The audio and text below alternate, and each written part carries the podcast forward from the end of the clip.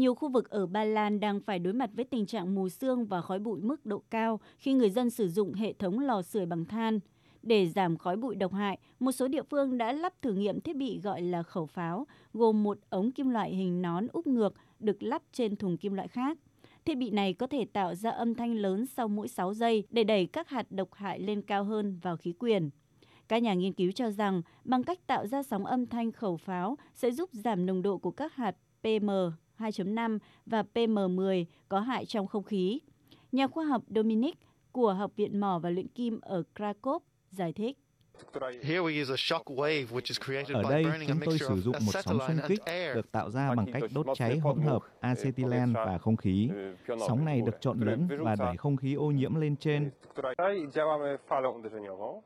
Theo tiến sĩ Dominic, nếu sử dụng khẩu pháo trong khoảng một giờ đồng hồ, ô nhiễm sẽ giảm từ 15 đến 30% trong chu vi 3 km tính từ khẩu pháo. Ước tính chi phí cho một giờ sử dụng khẩu pháo vào khoảng 250 euro.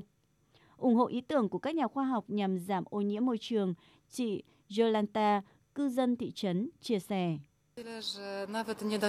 Ở đây sương mù rất dày đặc, chúng tôi thậm chí không thể ra ngoài vì khói bốc lên rất nhiều. Vì vậy, nếu có thể giúp giảm ô nhiễm môi trường được, chúng tôi ủng hộ họ thử nghiệm.